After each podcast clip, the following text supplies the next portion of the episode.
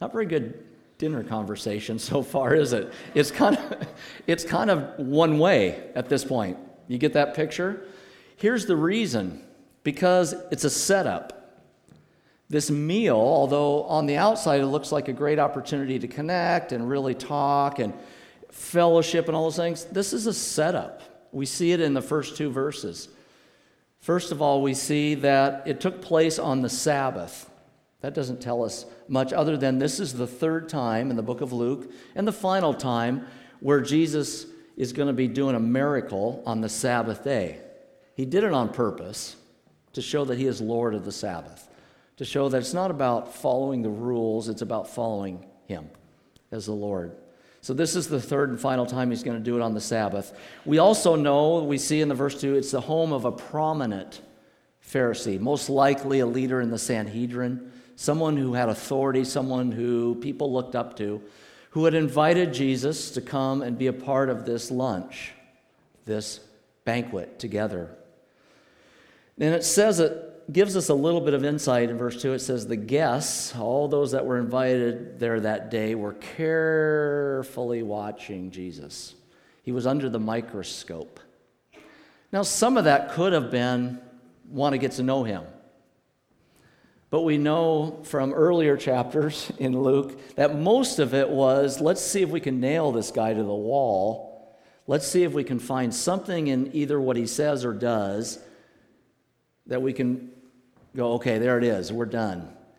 And we can call him out on it and nail him on it. That's what was really going on. Now, most of the guests at that particular meal would have been fellow Pharisees and experts in the law. Jesus refers to them. But there happens to be a man there with swelling, this swelling of the joints, swelling of body tissues, edema, most likely. We don't know exactly what the what it was, but he had abnormal swelling. He was miserable. He needed someone to help. But what we don't see is that most likely, just knowing the Pharisees and who they would have invited into their banquets, most likely this person was there as a plant. He was put there for the express purpose of trapping Jesus. We know that the Pharisees saw ailments, Sickness often is a sign of God's judgment. So something's going on here. This is a setup. The table's spread, but the trap is set in verses 1 and 2. So I love what Jesus does. He immediately turns the table on them. And they attempt to put him in a no win public situation, but he's going to turn it right back around. So he asks them a very loaded question. And here's the question Is it lawful to heal on the Sabbath or not? Good question, but it's a loaded question. And here's what he's getting at by lawful, he's referring to two things. Is it lawful according to your Pharisaic regulations that you've added on? Or is it lawful according to the Old Testament and God's law? There's really two aspects that are playing out here. According to their regulation, the rabbinic and the ones that were added on, it was not lawful to heal on the Sabbath. They considered it work. And it went against the commandment. And so any kind of healing was just doing work on the Sabbath, and so it was forbidden, unless there was a danger to their, the person's life, their immediate if their life was immediately in danger, you could do it. That was the one exception. But otherwise, it was just forbidden. And so Jesus, in their eyes, was breaking their rule. But in the Old Testament, in God's law, there was no law against healing and doing things mercy and compassion on God's day, the Sabbath day. That wasn't a breaking of God's law. So he puts them in a, the reason it was a loaded question, he's, he puts them in this predicament. If they say yes, then guess what? They're authorizing Jesus to break their own rule. And they're going to come off as hypocritical and a little bit soft on holding to the law. So if they say yes, uh oh. But if they say no, they're going to come across as uncaring, inhumane to this individual who was obviously needing some help. They're going to come off as choosing tradition over people. So, what do they do? Zip. They're silent. They're not going to answer this one because if they go either direction, Jesus has got them. He's got them in a bind. And I think they've learned by now, too, that the, every time they open their mouth, when questioning Jesus, it just doesn't go well. So they're just going to stay silent at this point. But I love what Jesus does. He responds in compassion. And it says he took hold of the man and healed him. Isn't that a beautiful picture of what Jesus does for you and me? He takes hold of us in compassion and he heals us. That's the gospel right there, isn't it? Instead of providing evidence against Jesus, this healing now provides evidence for Jesus. It proves that he is who he says he is, that he is God, that he is a compassionate person, that he loves people. So it's really going south on him real quick here.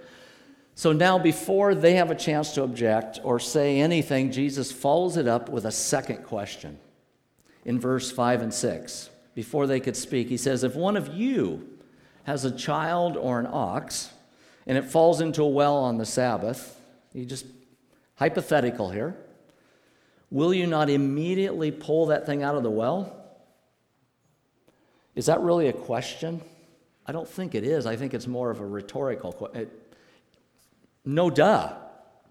I think, and I love what Jesus does here. He pulls them right into the story. He says, If one of you has a son or an ox, so he's not letting them off the hook. He's pulling them into the story and asking them a rhetorical question, the obvious answer being absolutely yes.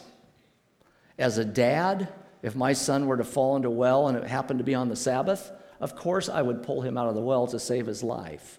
I would show kindness and compassion to my own son. The reality is, this man was somebody's son, just not theirs. That's the reality here that Jesus was pointing out. Jesus exposed a couple things about them. Number one, their calloused heart. They were using this man simply as a pawn in their game of trying to trap Jesus. So he's exposing them for that, their calloused heart. But he's also he's exposing them for the fact that they were putting their rules over caring for people. They cared more about their rules than they did about anything else. It's called legalism. Trying to please God by following all the rules rather than just following God and trusting Him. Jesus didn't come to win arguments, He came to win people, to win souls. Jesus never broke God's commandments, but He often broke man's rules. You get that in the Gospels? He was sinless. He followed God's law completely. But he loved to mess with man's regulations over here, didn't he? I love the stories of how he, he did that constantly. In this passage, in these first six verses, we see four characteristics of hypocrites. Jesus called the Pharisees hypocrites because he knew their heart. That's why he could do that. Here's four characteristics that we see in this passage of hypocrites. Number one, they study the word for ammunition against others, but don't apply it to themselves. They knew the law better than anybody else, but guess what? They used it as ammunition rather than coming alongside and assisting people and helping people with it. You know, James 1 says, The Word of God is like a mirror that I look into. What does that tell you? Well, it tells me when I look at a mirror, the first person I see is myself. Is that true? I go to the mirror because I want to see myself. I need to see myself. In the morning, I need to shave, I need to get looking good for y'all. So I look at the mirror. I don't go to the mirror to find your faults, to see what you look like, to see how I can apply God's word to your life. God's word is written for me. I need to start with me and look to apply it here first rather than looking out there at y'all. That's what Jesus was saying to them. The tendency with the hypocrites was they tended to look at everybody else and ignore their own lives that were a mess. That's hypocrisy. Hypocrites try to bring down anyone who confronts them with their sin. That's why Jesus was there at that lunch. They were trying to bring him down. Wouldn't be the last time, as we read through the book of Luke. They're going to continue to do this. But that's what hypocrites do. Hypocrites care more about man made rules than about people. It's very clear in this passage that they did. This man was suffering. Sitting in their company was the healer. He could do something about it. All they cared about was following the rule the legalism. Hypocrites bend the rules for their own purpose, but apply them rigidly to others. They would fidget a little bit when it came to their own lives, and Jesus called them out on this several times in the Gospels. They would tweak the rules when it was appropriate for themselves, but boy, they were hard on everybody else, and they were rigid. You do this or else. That's what hypocrisy is. So Jesus, he's at this meal, but there's some things he wants to teach. So he continues on in verses 7 through 11. He's going to talk about humility. Look what he says. When he noticed how the guests picked the places of honor at the table, so that's an important sentence there, he told them this parable. When someone invites you to a wedding feast, do not take the place of honor, for a person more distinguished than you may have been invited. If so, the host who invited both of you will come and say to you, Give this person your seat. Then, humiliated, you will have to take the least important place. But when you are invited, take the lowest place, so that when your host comes, he will say to you, Friend, move up to a better place. Then you will be honored in the presence of all the other guests. For all those who exalt themselves will be humbled, all those who humble themselves will be exalted. Jesus turns to the guests who were there at that lunch and he speaks to them on how do you act when you're invited to this wedding feast.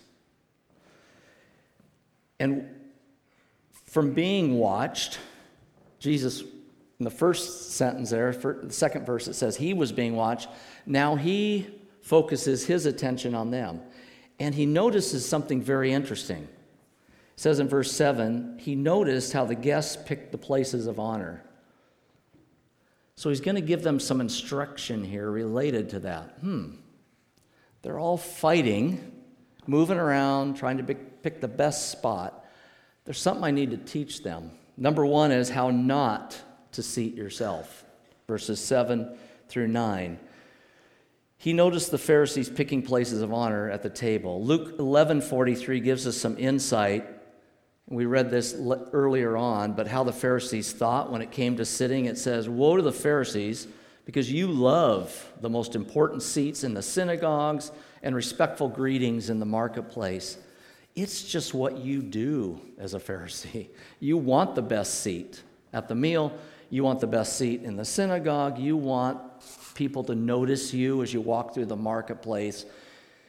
It's all about what's on the external. It has nothing to do with the heart. And that's who these people were. And Jesus is calling out on them. There's a pride that needs to be dealt with. They would sit according to rank. That's how they would do it. Jesus observed this undignified scramble for seating. That's really what he was watching. Now, I mentioned this, I think, a couple Sundays ago. We were talking about a meal in the Pharisee's home in chapter 7, and the sinful woman came in and anointed Jesus' feet. Do you remember that story? And I mentioned then when we think of a banquet and tables and chairs, that's our culture. We sit in chairs, we have tables that are, you know, sit here. That's not the culture that Jesus lived in, and that's not what was going on here. In their culture, everything was down on the ground, maybe on a mattress, or they called them couches but you would recline when you ate. You wouldn't sit at a chair. They would recline on their left elbows. So picture this they're all scrambling around trying to find the best seat, reclining. Elbows are flying. it would have been just this awkward scene. And Jesus is just probably laughing a little bit at it, watching it, going, Really? Come on. And he just saw this bumping, bruising, going for the seat, everybody awkward. Oh, am I better than you or not? And trying to rank themselves on the, in the spur of the moment. And it, it just must have been a weird deal. And Jesus says, That's not how you live life. There's something that they need to see. Now, when they had their meals, normally the room would have been set up kind of in a U shaped, with the person of honor kind of in the, I guess, the base or the middle of the U. That's where the person of honor would have sat. Person on their left would have been next in line, person on their right, third. Do you remember the passage? I think it's in Matthew 20, where James and John's mother comes to Jesus and says, I want to request something, Lord. When you come into your kingdom, I want my two sons to sit on your right and your left. What was she saying? I want James and John, my sons, to have the places of honor next to you when you are in your kingdom. That's what she was referring to. And that's what was going on here. So, left, right, everybody's trying to get, be closest to that person, the guest of honor, as possible. That's really the deal. And there's something else that one of the commentaries pointed out this idea of lateness. It was common for those of higher rank to arrive later. It's just kind of a cultural thing to arrive a little bit after the fact. So, Jesus basically, in his teaching now, is going to exposit a, a Hebrew prophet that they, or Hebrew proverb that they would have known. It's Proverbs 25, 6, and 7. Here's what it says do not exalt yourself in the king's presence. Do not claim a place amongst his great men. It's better for him to say to you, Come up here, than for him to humiliate you before the nobles. So, what Jesus is saying, don't assume or don't automatically or strive for the best seat in the house because it could happen that someone with a higher rank is going to come along later and you're going to be asked to move and it's going to be very shameful and very humiliating. I don't know if you remember, but I, I grew up loving the Trailblazers, and in my day, early on, it was the Memorial Coliseum. One of the things I loved about Blazer games was in those days at the Coliseum, you could go right down to the court. In those days, it was a much smaller venue and didn't have all the extra stuff. You could go down to the court and watch the players warm up before the game. I used to love doing that standing down their court level. Well, there was one game I was at with my buddy, and we're standing down there, watching them warm up. The horn blows, you know, they get ready to go through the game, and we noticed kind of courtside area, just up a little bit from the court, there were some empty seats. Well, my tickets were guess where, right? where I always end up in the nosebleeds, you know. The old Coliseum wasn't that bad as opposed to the Rose Garden, but it was still high and up there. So I said to my buddy, you know, what do you think? No, but you know, we're down here already. It's like, uh, let's just grab a seat. So we had a seat. We're sitting there, you know, having a good time. Guess what? You know the story, right? Somebody shows up with legitimate tickets to the actual seats, and the usher with them says to my buddy and I, Get lost, go to your seats. And so he I remember the usher checking our tickets and go, you know, pointing, you know, you're up there. And so there's that humiliation. It's a very humbling experience now. So here we are, me and my buddy walking up to the my, our regular seats up in the nosebleed section. That's what Jesus is talking about. Don't assume places of importance in your life. Show humility because you, you might end up being humbled. In their culture, this was important. Honor and shame was part of their culture. You know, there's different cultures have different things that are important to them. I came across an article called Three Colors of Worldview. And it was a fascinating article because it talked about cultures that have different values. In our culture, in Western culture, here and in Europe, we live in innocence and guilt culture. The things that are important to us are law, punishment, our rights, those are important to us. That's our culture. Well, in the Middle Eastern culture of Jesus' day, it was honor and shame. In fact, it was more important to live and die with honor than anything else. Your reputation, your name was important in that culture. So to be humiliated in that manner meant to lose face. It wasn't a good thing. And that's what Jesus was pointing out. Humility doesn't demand the best seat, but it's willing to take the least, the lowest seat. Pride will always result in public disgrace. So, how do you seat yourself? Verse 10 and 11. Instead of doing that, Jesus said, but when you are invited, take the lowest place, so that when your host comes, he will say to you, Friend, move up. Guess what? I have seats closer. It's available. I want you to sit closer to me rather than being sent out to the nosebleed, so to speak. This idea that starting low, humbly, understanding who we are, and then the master inviting us to come closer. What I see is a picture of the gospel. Humbly, we understand who we are. We're a sinner. We understand that without Christ, we bring nothing to the table. But when we turn it all over to Him as our Lord and Savior, He says, Hey, guess what? I have a place for you. I have a place of honor for you because you're in Christ. You're part of my family now. That's the honor.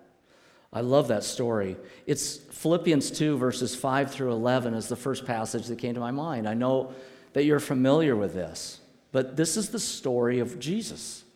He modeled it for us. In your relationships with one another, have the same mindset as Christ. What was that? Who, being in very nature God, he was God, but he did not consider equality with God something to be used to his own advantage. Rather, he made himself nothing. He took the very nature of a servant by he being made in human likeness, being found in appearance as a man, he humbled himself by becoming obedient to death, even death on a cross. So here's the he took the humble seat. He took on flesh, took our sins to the cross, to the lowest point you could possibly go. But it didn't end there, did it? Because God, the Father, raised him up. Here's what it says God exalted him to the highest place, gave him the name that's above every name. That at the name of Jesus, every knee shall bow in heaven, on earth, under the earth, every tongue confess and acknowledge that Jesus Christ is Lord to the glory of God the Father. That's the gospel. Because of Christ humbling himself, taking our sins to the cross, and rising again. I loved it that the songs, we, we sang that this morning because of the resurrection. Now, in Christ, because our sins are taken care of, now we can be exalted to a high place. And that's the story, this great reversal.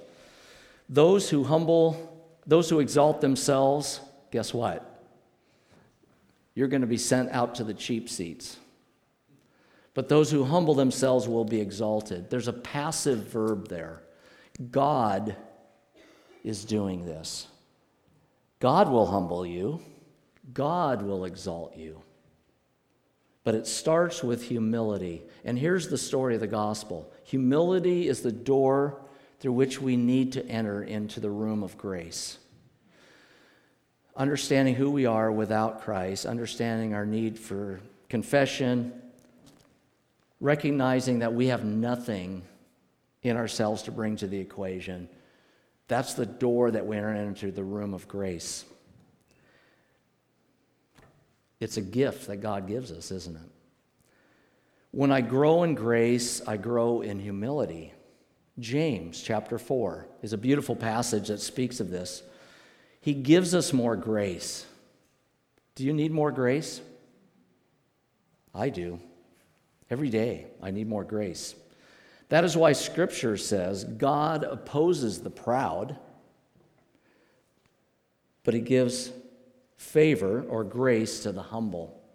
Submit yourselves, then. It's humility, isn't it? Submit yourselves to God. Resist the devil, he will flee from you. Come near to God. He will come near to you. Wash your hands, you sinners. Purify your hearts, you double minded. Grieve, mourn, and wail. Wow. What's going on there? Well, this is an understanding in humility who we are. Change your laughter to mourning, your joy to gloom. Humble yourselves before Lord, He will lift you up. There's the same story, isn't it? Humble yourselves and you will be lifted up. Verses 12 to 14, Jesus focuses attention away from the guests for a moment to the, ho- to the host of the party. Look what he says in verses 12 to 14. Jesus says to his host, When you give a luncheon or dinner, do not invite your friends, your brothers, sisters, your relatives, or your rich neighbors. If you do, they may invite you back, and so you will be repaid. Instead, but when you give a banquet, invite who? The poor, the crippled, the lame, the blind. Really? That's the group I want at my banquet? Yeah. And you will be blessed. Although they cannot repay you, you will be repaid at the resurrection of the righteous. So he speaks to the host Who do you invite? Now, Jesus knew this in the heart of the host, so he can speak it. He knew they invited people for two reasons. Number one, to pay them back for being invited in the past. It was probably a payback thing. They had been invited, so then you invite others. It was this payback thing that happened. And secondly, to put that person under debt so that they will invite you to their event. Jesus knew this is what they thought, this is how they lived, this whole idea of looking for payment back. And no matter what you did, it was all about what it looked like on the outside. So, who not to invite in verse 12? The people that you would assume you would invite. Now, Jesus is not saying that you never invite your friends or your relatives or your rich neighbors. It's not so much that. What Jesus is saying is you need a motive check here. What's going on in your heart? Why are you inviting those people? That's the issue. It's not even the people that you invite, it's why. It's what is the motive behind your invitation. It's this quid pro quo, it's this reciprocity. That's a tough word, isn't it? You scratch my back, I'll scratch your back. It's all about payment. Do we do things to be seen by others, to be repaid by others? Or do we do them just out of the compassion of our heart? That's what Jesus is talking about here. The same thing can be applied to us today. Do we extend generosity to others knowing and not expecting pay back in return? But who do you invite? He mentions four poor, crippled, lame, blind. Hmm. Fellowship, our fellowship, and again, how does this apply to you and me? Fellowship should not have social limits attached to it. That's what Jesus is saying. Who is on our guest list? When we talk about receiving people, talking to people about the gospel, who is on our guest list? Is it a very exclusive list of people we're very comfortable with, or is it people that need it? The blind, the lame, the crippled, etc. That's what Jesus is getting at this idea of generosity. God offers his salvation to us knowing that we were unable to pay and we are unable to pay. That's the gospel. Romans 5 8 says this God demonstrates his love for us in this while we were still sinners, unable to pay, right? Christ died for us. It wasn't quid pro quo with him. You do something for me, I'll do something for you. It was, I want to do something for you. And you need to simply accept this by faith and receive this free gift that I'm going to offer. And that's what Jesus was saying. Our reward won't always be on this earth, but it will be extended to us in eternity. And he mentions that this idea that God will repay in the resurrection of the righteous. There will be a day, it's called the judgment seat of Christ for those of us that know Jesus, where we will be rewarded for things that we did. There will be reward for it, it will be acknowledged. You might not always get that here on this earth. But even if you don't, guess what? There's a blessing to showing generosity to other people here as well as in eternity, isn't there? There's a real blessing that comes with that. Daniel 12, verses 12 to 3, verses 2 to 3. This is an incredible passage, and think about it in the terms of this is the Old Testament. This is a prophet of God, Daniel. Look what he says about this. He says, Multitudes who sleep in the dust of the earth will awake, some to everlasting life, others to shame and everlasting contempt. Honor and shame culture, right? Those who are wise will shine like the brightness of the heavens, those who lead many to righteousness like the stars forever and ever. Daniel says there's going to be a resurrection for both those that are righteous, those that are not.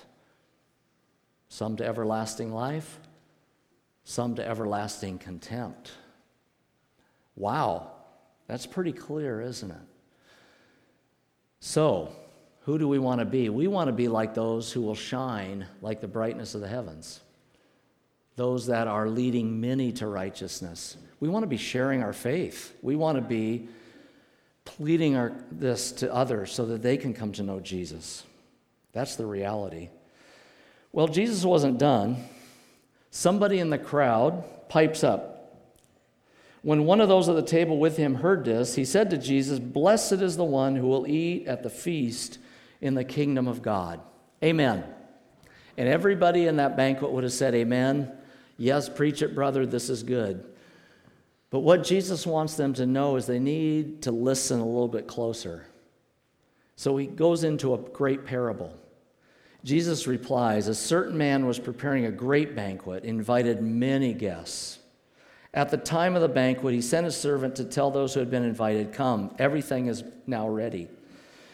But they all alike began to make excuses. The first said, I have just bought a field, I must go and see it. Please excuse me. Excuse number one. Excuse number two. Another said, I have just bought five yoke of oxen. I'm on my way to try them out. Test drive. Please excuse me. Excuse number three in verse 20. Still another said, I just got married, so I can't come. I'm a newlywed.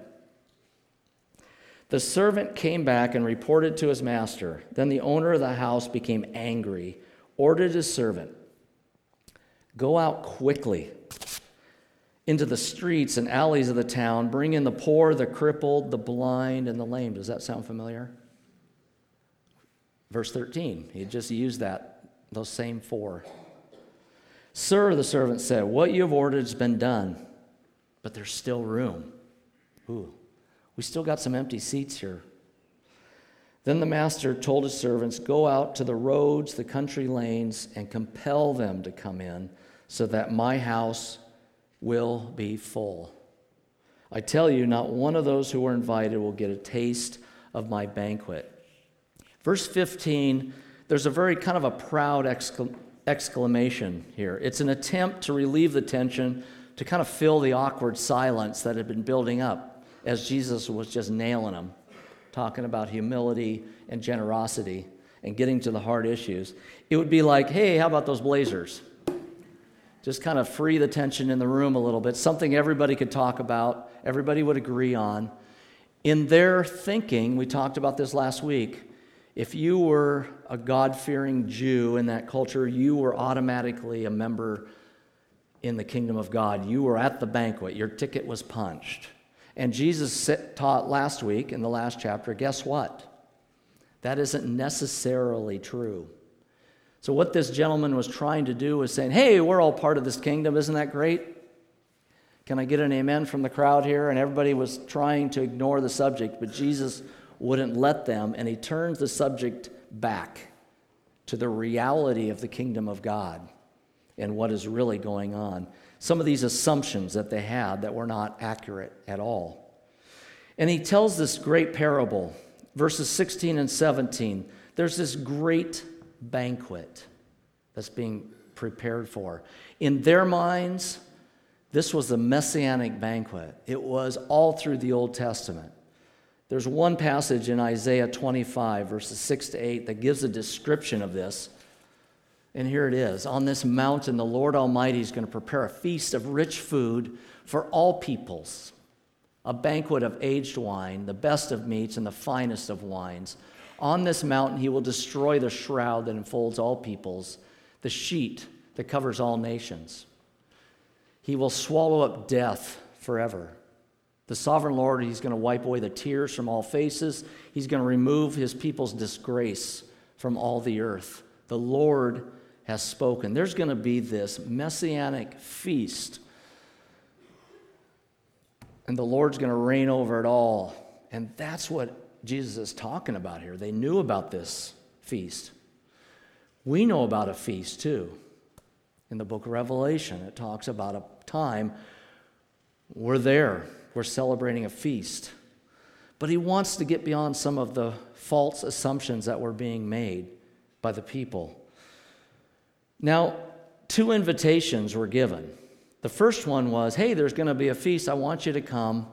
And all these people had RSVP'd. And they said, we'll be there. So the food had been purchased, everything was set. But there was a second invitation. It was the day of the day of the banquet, now the servant goes out and says, Okay, feast is here, the food is ready, it's time to come. Come on in. This is it. So there were two invitations that had gone out. The first invitation, everybody said, We'll be there. Yep, we're good to go. They'd given their RSVP. The day of, as the servant goes out and says, Okay, it's ready, the food's hot, guess what? They started to come up with these excuses and they bailed out last minute. He invited many guests. I love that. That's the story. All peoples, Isaiah. It's a feast not just for the Jews, okay, in that culture in that time, but this is a feast for all peoples, all nations. It's offered. That's the story of salvation. It's freely offered to all people. But they start with excuses. Hmm. Now, there are legitimate excuses, right? I mean, we've all been invited to something and said, I'll be there, and then we get sick. Happened to me. I was invited to a dinner. I was looking forward to it literally the day of. I just got sick. And it wasn't a lame excuse, sick. It was, I was down and out. So we had to call and cancel. So there are legitimate excuses. We've sent out an invitation for the welcome lunch after church today to all those that are new to us. And the, the invitation went out, and some people said, We'll be there, great. Other people said, Hey, I can't, got something else going.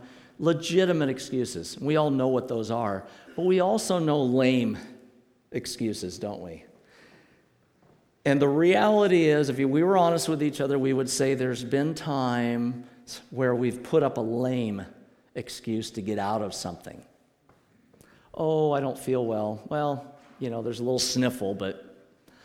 Or relatives are in town. You know, there's those classic excuses, but the reality behind these excuses, all three of them were, and they on the surface they looked legit. But underneath they were not. They were lies putting issues of everyday life ahead of the kingdom. These were important things land, oxen, important. Marriage, yeah, that's very important. But putting those things ahead of the kingdom. Now, the reality is, all three of these excuses could have waited until after the banquet, if you think about it. That's why they're lame. They weren't really a legitimate one. The evangelist Billy Sunday, a great man who preached the gospel, thousands came to know Jesus because of him. He had a great quote, and here it is about excuses. He says, Excuses are the skin of a reason stuffed with a lie. How's that a, for a beautiful statement? Excuses are the skin of a reason stuffed with a lie. Ooh. Let me read this. It comes from a commentary by a gentleman named Kent Hughes, a great writer, a great thinker. Jesus' parable does not demean our possessions, fields and oxen, or our affections, our loved ones, the marriage, the wedding. These are legitimate. We certainly ought to check our land, try our oxen, give pleasure to our loved ones. In fact, the more a man lives upon the feast that is in Christ, the more fit he would be for all these other enjoyments. Those are fine, but that's not the point. The field will be better tended, the oxen better utilized, his wife more tenderly and sacredly loved. But if our possessions and affections be so preferred that they become excuses to turn down Christ's feast, our thinking is absurd, our souls in danger. The real reason the three invitees offered their lame excuses was that they really did not want to go to the feast. You know, the truth is, that's the truth. Their excuses that, in their minds, made attendance at the feast impossible would have evaporated if they really wanted to be there. We all know there's things that we will get to regardless. And then there are other things that we will allow excuses to get in the way of. We all have those things. If somebody were to call me and say, hey, I have two tickets to a Blazer game tonight, it would have to be an incredibly good excuse for me to say no. I would more likely say, well, I have something going, but I'll see if I can shift it. I want to go. That's important to me, right? We know it's important. Their excuses in their minds made would have evaporated if they really wanted to be there. In today's terms, if they were offered front row seats at the NBA championships, okay, or box seat to hear the three tenors, or a week's fly fishing on the Madison, this is a river in his area, or a week's shopping in Paris, for some of you, that's your thing, they would have found someone to tend the field, the oxen, and yes, even the home.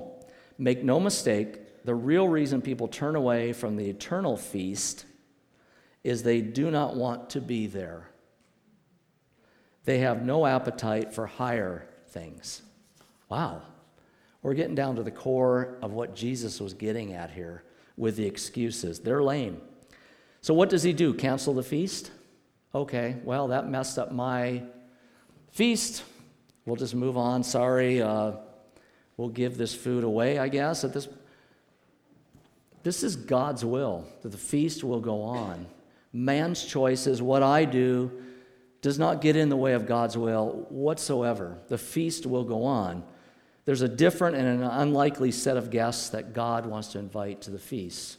So he tells his servant, I want you to go out into the streets and alleys of the town, invite, there they are, those same four words the lame, the poor, the blind, etc. Those are the four words, interestingly enough, that are a picture of what sin does to us. Now, in Jesus' day, I think the reference there, the streets and the alleys of the town, they were still in the town, but they just weren't invited maybe to the original feast. These are Jewish outcasts. They would have been part of the Jewish community, but maybe not important enough. So Jesus says, Go out and invite them to come in. And the servant says, Already done. But man, there's still some seats. We need to fill it. So the master says, Okay, here's what I want you to do I want you to go out to the roads and the country lanes, get out of the city, get out there in the hedges, go find people, go way out there. What's going on is further down the social ladder, which would have been the Gentiles in, in, this, in Jesus' day. The kingdom for the Pharisees, those that follow God closely, the in group, First invitees. Second invitees, those in the Jewish family that weren't part of this. But I want you to think even further outside your little box. How about those Gentiles that you would never think of inviting to this feast? Go get them. And they're out there, they're outside the city, they're in the roads and the hedges. Jews first and the Greeks. Does that sound familiar? Romans 1 16. Classic verse. This was the theme of the whole series of Romans. I'm not ashamed of the gospel, for is the power of God unto salvation for everyone who believes. To the Jew first, yeah, it came to the Jews, that was God's people where it started, the Messiah, but also to the Greek. Acts 1 8, you'll be my witnesses in Jerusalem. There's the city. Judea, region. Samaria, uh oh. We're getting, you know, you're getting outside the box there with the Samaritans. But don't even let it end there. Go to the uttermost parts of the earth. That's what's going on here to this banquet. So we get a little understanding, and I love what he says compel them to come. Compel them to come. An invitation is going out, but it's more than an invitation now. This is important. I want you to compel them. Why would he use that word? What's going on there? I think it's, it's not about forcing them if they're not interested but being urgent about it. It's overcoming their reluctance because what's going to happen is as you extend an invitation, they're going to say, We're not worthy of that. They're not going to feel like they can reciprocate and give anything back. And what I want you to say to them is, It does not matter. Compel them to come. Compel them. There's a great verse, 2 Corinthians 5, verse 20. We are therefore Christ's ambassadors as though God were making his appeal through him. We implore you, there's that same idea, compelling. We implore you on Christ's behalf, be reconciled to God. When we talk about evangelism and caring and sharing the good news with our friends, it's about compelling. It's an urgency. And they might say, hey, I'm not worthy of that. Or why would I need that? And what you need to do is be urgent about this and say, I'm begging you here, on, be reconciled to God. We are Christ's ambassadors. When I was a student at Multnomah Bible School, MSB, Multnomah School of the Bible, back in the day, many years ago, they were the ambassadors. And I love that. We used to sing a little song. Kevin, you know this one. Some of you, Amanda, you know this one. The, we're ambassadors for Christ, and we would sing it after each game. Then they changed their they changed their name over to the Lions, which sounds a little more regal, a little more, you know. But I, I'm sad that they lost the ambassador thing because we're ambassadors for Christ. That's what we need to be about. But see God's heart in this. He invites those who are often left out. That's God's heart. Yeah, they might not always be invited by us. Guess what? God cares. He wants them to be part of His banquet. Number two, he wants a full house. There's some seats available. It ain't full yet. We've got room. Keep inviting. Let's get some people in here. That's the heart of our God, his compassion. Verse 24, just kind of a final warning. I tell you, not one of those who are invited will get a taste of my banquet. Ooh. I think it's a little dig there back to verse 15 when this guy Hey, how about this banquet? You know, isn't this great and fantastic? There's a warning here, a subtle warning, and Jesus says, Be careful that you're assuming that you're in when you're really not. Be careful. And I would say the same thing to you. Be careful with assumptions. It's only through faith in the Lord Jesus Christ. It's a narrow door. We talked about that last week, right? And it's a door that will be closed. So be careful about assuming anything but it's through faith in Jesus Christ that we enter into that banquet, into a relationship with the King. That's how it comes. So, just a couple things to think about legalism. Jesus attacked the Pharisees often. Why? Because of pride. Be careful about our pride. Pride takes away compassion for other people and vision for other people. We just care about self. That's not what we're called and it leads to hypocrisy. We don't want that any part of our life, do we? We need to grow in humility and generosity. That's the calling upon the life of every believer. But it's in those two things that we see the gospel. Humility is understanding who I am before God, and it's the door to God's grace. When I grow in humility, I grow in grace and in the knowledge of my Lord and Savior. And the gospel, it's not about paying back to God anything, it's about saying thank you. Responding to the, here's the word that appears 10 times in this passage invitation. The invitation's gone out. God has sent it out to the whole world, to the ends of the earth, and saying, I have a banquet that you're invited to come to. So, what are you going to do? Are you going to come and accept the invitation, or are you going to make the lame excuses and say, Well, that sounds great, but this is more important? There's nothing more important. This is, we're talking about the kingdom of God, all eternity, being with Him, being in a relationship with Him. That's the most important thing. Forget about our excuses. And we have a lot of good ones. Let them go. Accept the free invitation. There's a great quote by a guy named Steven Cole. I'm going to end with this and then one verse. One of the main hindrances that will keep you from having dinner with Jesus is that you're so full of your own goodness that you won't acknowledge your need for his banquet. Guess what? We're going to see this next week, Luke 15.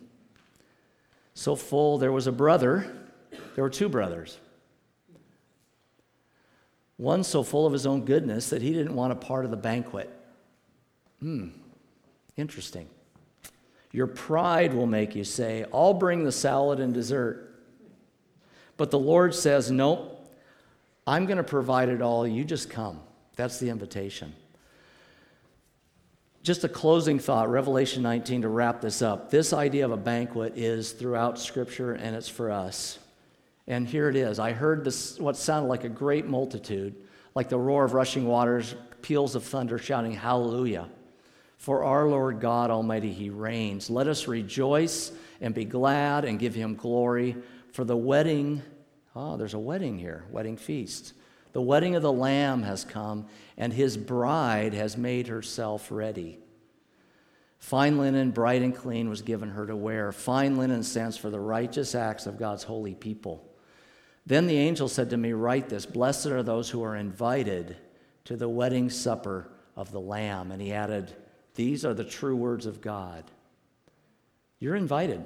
Why don't you come?